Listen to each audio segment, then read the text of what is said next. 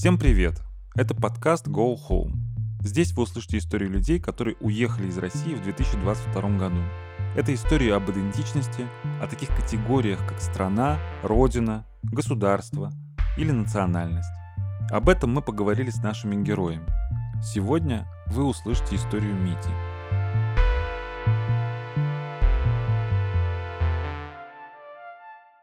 Меня зовут Дмитрий. Если говорить о моей идентичности, она во многом связана с профессиональной, или наоборот, профессиональная связана с личностной. Я себя идентифицирую со своей основной деятельностью. Неважно, приносит она доход или нет. Это путешествие. Я себя, в принципе, чувствовал маргиналом и до переезда. И то, что я чувствую себя маргиналом в нынешней локации, в Бразилии, это более-менее естественно. Но я и в России понимал, что я такой свой среди чужих, потому что большинство людей ведут иной образ жизни. Это будет, наверное, парадоксально звучать, но каждый раз, когда я возвращался в Россию, я все равно чувствовал себя иностранцем. Вроде я такой заезжий гастролер, который вернулся в свою квартиру на мойке, немножко по-другому одет, немножко по-другому выгляжу, почему-то зимой загорелый, с шлейфом каких-то впечатлений от поездки. И это очень радикально отличается от актуальных переживаний людей, которые в основном меня окружают. То есть ты заходишь в магазин, идешь по улице вечером, идешь в бар, и ты понимаешь, что люди в основном имеют другой опыт. Не говорю, что хуже или лучше, но я себя ощущал маргиналом и в России тоже. Как бы я ее не любил и не люблю, вот эта вот идентичность путешественника или странника очень сильно осложняет интеграцию в какое-либо общество. То есть я и здесь не стану своим, и там своим не являлся. У меня более пластичная психика, но временами я тоскую. Знаешь, это будет очень пафосное, наверное, сравнение, но я вспоминаю «Степного волка», когда герой этого романа сидит и смотрит на такой аккуратный садик, и он восхищается им и понимает, что никогда не будет частью такого аккуратного мира, который все время за его пределами. То есть он может только на него смотреть. Не то чтобы хотеть стать его частью, но восхищается, что он такой упорядоченный, что он вообще существует и так далее. Мне легко ощутить какую-то первичную интегрированность. Мне легко даются языки, я быстро схватываю какие-то правила общества. Это просто адаптивные качества, которые развились от того, что это приходилось часто делать. При этом какой-то глубинной интеграции нет. Я все равно не буду никогда видеть мир как бразилец. Они тоже все видят мир по-разному, но есть какие-то национальные черты, которые я могу регистрировать. Эта пластичность психики дает преимущество в плане быстрой адаптации к какому-то месту. Но ты платишь за это тем, что ни с каким сообществом ты не будешь чувствовать себя окончательно глубоко укорененным, глубоко интегрированным. Я в каком-то смысле поддерживаю Гумилева. Мне резонирует заявление о том, что этнос — это иллюзия. Он так не считал, но приводил разные доказательства того, насколько эфемерно это понятие, что его никак не ухватить. Что это такое? Общая история? Но вот разные народы, они по одной истории развиваются, при этом не смешиваясь. Либо рядом существуют, как татары и русские. Сколько уже веков они идут в одном историческом процессе, при этом не смешались. Язык? Ну, как бы испанцы и мексиканцы говорят на одном языке, но это никак нельзя назвать одной нацией. Религия? Сколько католиков или мусульман тоже одной нации. Есть иранцы, марокканцы. Это разные нации, ну и так далее. Генетика? Вот живет бразильянка. Она на какую-то часть испанка, на какую-то португалка, но она не ассоциирует себя ни с одним из этих этносов. Даже если бы она была чистой итальянкой, она бы никогда себя с этим этносом не ассоциировала, потому что родилась и выросла в Бразилии. То есть в каком-то смысле это иллюзия? Это все такой тонкий лед, потому что действительно шаг от нацизма до национализма – это полшага. Но я думаю, глобально это все про то, что атом не является веществом. Атомы все одинаковы, но они формируют разные вещества. И вот каждому человеку присмотреться смотришься, и как будто бы у него система взглядов сформировалась каким-то определенным образом благодаря какому-то жизненному пути. А вот смотришь тут в целом, у нации есть какие-то определенные черты. Я не верю в то, что ген несет какую-то черту характера, потому что генетически нельзя определить русского или бразильца. Бразильцы состоят из миллионов народов. Россия может быть чуть-чуть более гомогенна по своему генотипу, но в общем-то тоже из множества народов состоит, которые мало пересекались до того, как стали россиянами. Я думаю, что это что-то такое, что определяется как ценность в каком-то народе. Вот народ, например, ценит ловкость на грани с хитростью. У арабов, например, с хитростью целая история, потому что они это одновременно и ценят, и презирают. Они очень боятся быть увлеченными в хитрости, при этом стремятся уличить других, при этом вроде как и хотят быть хитрыми, но не дай бог глупыми. Что касается чувствования себя евреем, я думаю, что это как-то рифмуется и пересекается с ощущением себя маргиналом, потому что это ощущение маргинальности, оно у меня с детства было как раз за счет еврейского происхождения. Из-за внешности никто меня в этом заподозрить не мог, но я об этом никогда не замедлял сообщить. В детстве мне казалось это важным, потому что это было важным в семье. Хотя вроде мама никогда этим особенно не кичилась, но вот для бабушки это был важный вопрос. И я рос вместе с ней, и, видимо, это повлияло. Антисемитизм был, и были эти настроения в школах, особенно в определенных местах. С другой стороны, поскольку я несколько школ поменял, когда мы были в начальной школе, об этом просто еще никто не понимал и не знал. А когда я пошел в седьмой-восьмой класс, то эти вещи появились, и я был как будто еще меньше от них защищен, потому что никто меня евреем не считал, и мне очень дружелюбно в поисках какой-то поддержки высказывались антисемитские взгляды. И поскольку я был строптивым подростком, то я сразу вступался за евреев. У меня был близкий друг, еврей, и я целиком в это включался. Каким-то странным образом большинство моих друзей евреи, хотя я к этому не стремился. Возвращаясь к каким-то преследованиям, да, они были, они не были направлены направлены лично на меня, я скорее сам подключался к угнетаемым, поскольку в семье это имело значение. И в более старшем подростковом возрасте я был вторично травмирован историями про Холокост, которых очень много выслушал в Сахнуте. Плюс была поездка в Израиль. Есть такое понятие – вторичная травма когда ты травмируешься историей о чужой травме. И это вызывало какой-то новый виток ассоциирования себя с этим народом. Хотя, когда я работал с группами израильтян и русских, которые живут там, я ощущал этот рубеж. Я ощущал это в Сахнуте тоже. Евреи и русские израильтяне, как мне кажется, они какие-то очень тактильные. Они могут вот в тапочках пойти в шароварах, ценят такую домашность. То есть выйти в домашнем перед каким-то широким кругом людей – это какая-то определенная ценность. Это такое доверие, наверное, показывает. Мне это не нравится. Не то, чтобы прям отвращение вызывает, но мне хочется, чтобы были какие-то границы, какая-то доля формализма. Я думаю, что это делает социальные отношения более красивыми. Чеченская война, когда нам было по 17-18 лет, это была вторая чеченская. Это был ад. Как будто бы зияла какая-то пропасть, в которую можно было ненароком свалиться.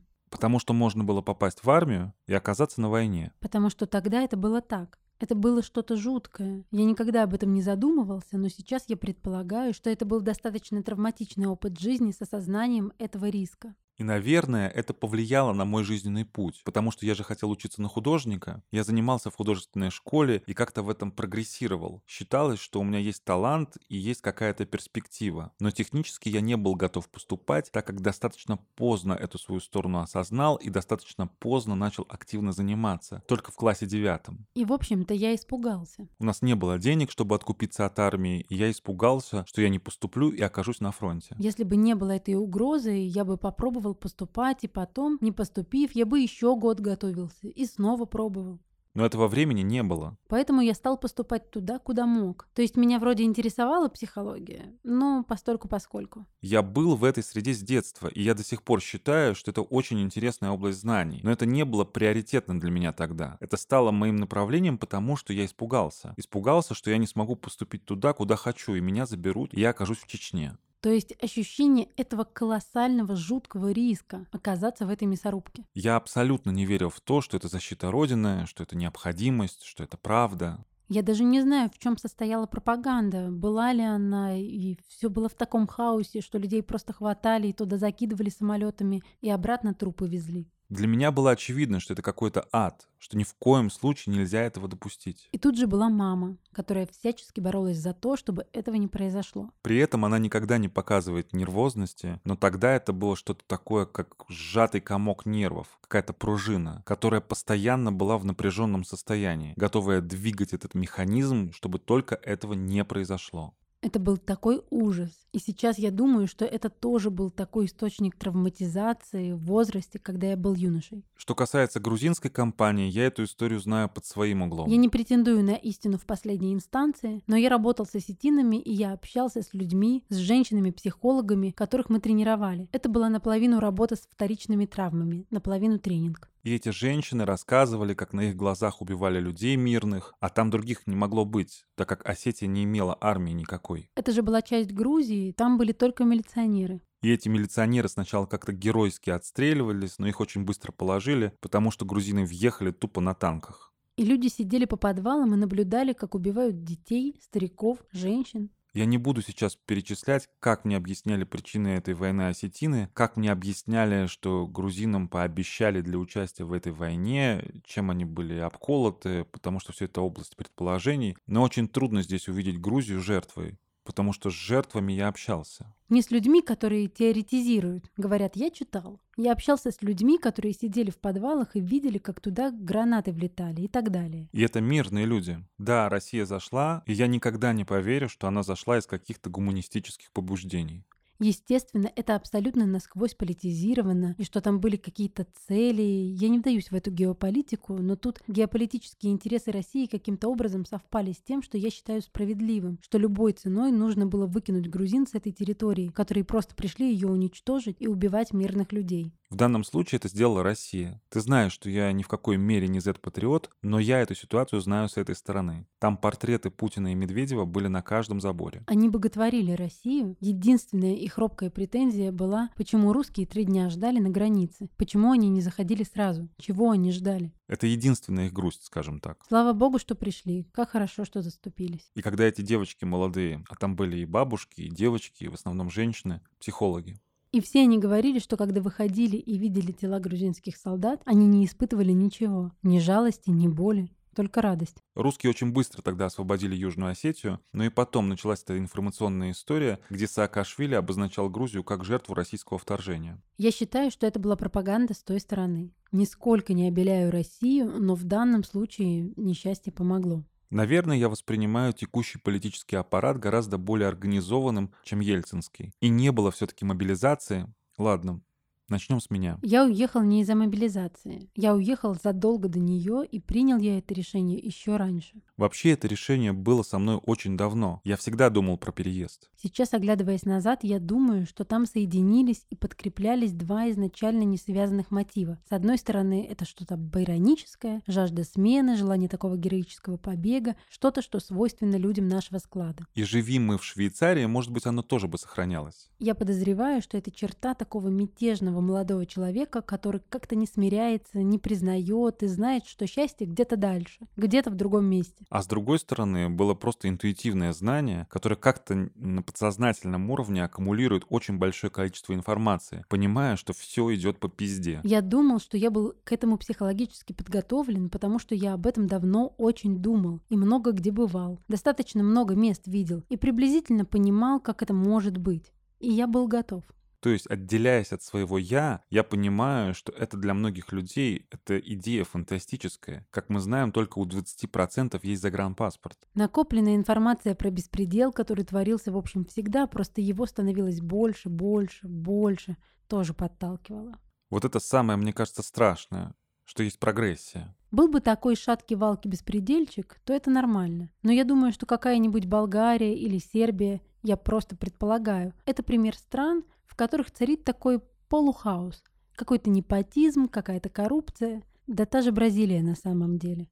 С одной стороны экономический прогресс, с другой права человека под вопросом всегда. Где-то есть улучшение, где-то ухудшение, и это все такое болото. Но в России постоянное ощущение затягивающихся болтов. Вот это выталкивает. Ощущение, что завтра будет хуже. Мы же все это видели. Убийство Немцова, перестановки в аппарате, абсолютнейшая бесстыжая фальсификация выборов. Я помню, что еще мои родители выбирали мэра Петербурга. А это давно уже назначаемая должность. Это чиновник, а не народный избранник безумнейшая боярская элита в виде депутатов, в которой по законам страны должны быть избраны люди из народа. А у нас это просто какие-то бояре, которые делают, что хотят. Ухудшающееся образование. Я учился в университете, я считаю, что образование очень дурное. А это может быть второй университет Петербурга. По логике, должен быть вторым в стране. В реальности лучшие учебные заведения частные, а не государственные. Я еще помню какие-то митинги из детства, истории, что это все существовало в рамках закона, а сейчас, даже не сейчас, потому что сейчас полный пиздец, а когда мы выходили на митинги из-за посадки Навального, это уже было достаточно экстремально. Все время было ощущение, что все болтики потихоньку подтягивались, а тут как будто потолок начал обваливаться.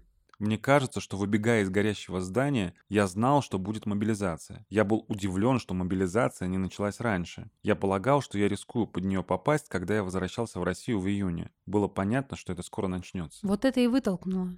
Совокупность этих факторов.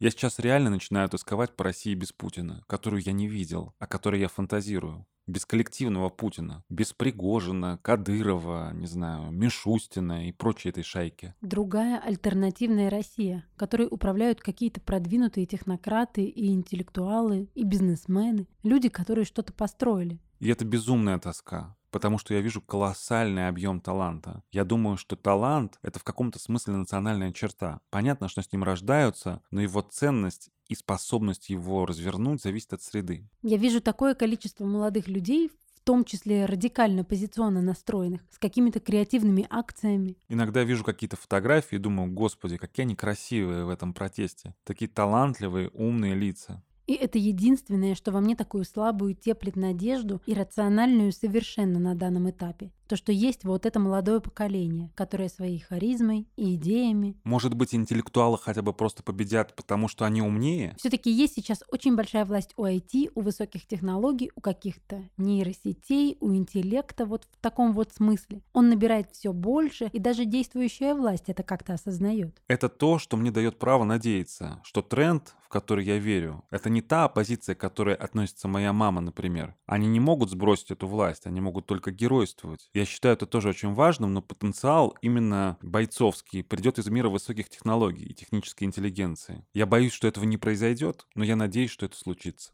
Я живу в Бразилии 8 месяцев. Я все время уезжаю, езжу по Латинской Америке, но все-таки живу здесь. Это очень интересно. Это страна, в которой очень большое пространство для того, чтобы что-то познавать. В ней есть глубина. С этой точки зрения поменять Россию на Бразилию не так обидно, потому что здесь тоже есть такая непостижимость, своя метафизика и необъятность, территориальная, национальная, культурная. Хотя то, чего мне не хватает, это связи с мировой культурой. Она здесь есть, но такая очень опосредованная, то есть даже от американской культуры отделена. Бразилия единственная португалоязычная страна, и по составу она отличается, потому что по культурному коду отделена даже от основного состава Америки, хотя она самая большая и самая влиятельная американская страна, но она самая не южноамериканская. И мне это тоже интересно, потому что вся моя взрослая жизнь связана либо с Африкой, либо с Америкой, а Бразилия является синтезом этих направлений. Если бы я жил в Колумбии, то она очень связана с Европой через литературу, потому что Мексика, Колумбия или Куба заряжены своим собственным контентом. Бразилия даже литературно здесь очень обособлена. Наверное, нужно жить и понимать бразильскую культуру, чтобы наслаждаться этой литературой. Я сейчас начинаю это понимать, но эта культура очень обращена в себя, вовнутрь. Есть еще другой момент. Я живу в Рио-де-Жанейро. Это такая страна в стране. Это очень большой город, и туристический, и индустриальный, и так далее. Но часто он мне напоминает большую деревню или скорее провинцию из-за культурной оторванности. Вот есть их самбо, их карнавал, их манеры, их стиль жизни и так далее. И в этом они очень обособлены и очень характерны. У меня постоянно в Рио ощущение, что я живу в лесу, внутри которого есть город. Как муравей, он ведь тоже ощущает себя с одной стороны частью леса, а с другой частью какого-то большого шумного сообщества. Рио очень зеленый, и тут все перепутано. По трассам едешь в основном по интуиции. Даже навигатор начинает сходить с ума, потому что тут настолько все переплетено, как тропинки в лесу. Все время перекрестки под странными углами, трассы, которые друг над другом нависают, лианы, пальмы. И в прямом смысле, и фигурально это все напоминает лес. Это, конечно, оптимальное место, чтобы вообще исчезнуть из текущей ситуации. Уйти в лес. У меня ощущение, что я в путешествии нахожусь, в каком-то временном проекте. Откуда берется эта вера, что можно будет вернуться? Жить или просто побыть в Петербурге? Я не знаю, но у меня есть это ощущение. Является ли это продуктом моего правительского дара или это просто мое большое желание и моя надежда? Я не знаю. Но мы же состоим не только из рацио, мы состоим из разных вещей, и часто рацио оказывается неправо. Что-то мне говорит о том, что это случится, что я смогу вернуться в Петербург, не знаю уж в каком качестве. По крайней мере, я к этому готов. И этот цикл бы иронический, когда я хотел куда-то уйти, исчезнуть и так далее, он как будто близок к завершению. Я готов вернуться в Россию и готов смириться со многими вещами, кроме коллективного Путина. Не проблема ни климат, ни грубость, не проблема с какими-то аспектами профессиональными. Я чувствую, что я не очень хотел бы жить за рубежом. Но вернуться при этом вот произволе я не готов. Даже если закончится война. Когда закончится война? Как бы ни завершилась. Этого недостаточно. Должна произойти резкая смена курса в нужном направлении. Потому что если эта власть закончится, будет только хуже. То есть власть должна смениться или она должна преобразиться? Была такая история принца Ашока. Известная история такого личностного преображения. Был какой-то кровавый полководец, тиран где-то в районе Индии. И у него был очень резкий и мощный сдвиг в сторону гуманизма. В какой-то момент на личностном уровне. Но это из области фантастики, естественно. Но кажется, мы должны уповать как раз на фантастический исход, на метафизику. С другой стороны, кто при Хрущеве мог предполагать, что через 30 лет эта машина изменится? Это было навсегда, пока не кончилось. Вы слушали подкаст Go Home гуманитарного фонда Hume, который мы сделали при технической поддержке студии Шторм. Слушайте нас на всех подкаст-платформах.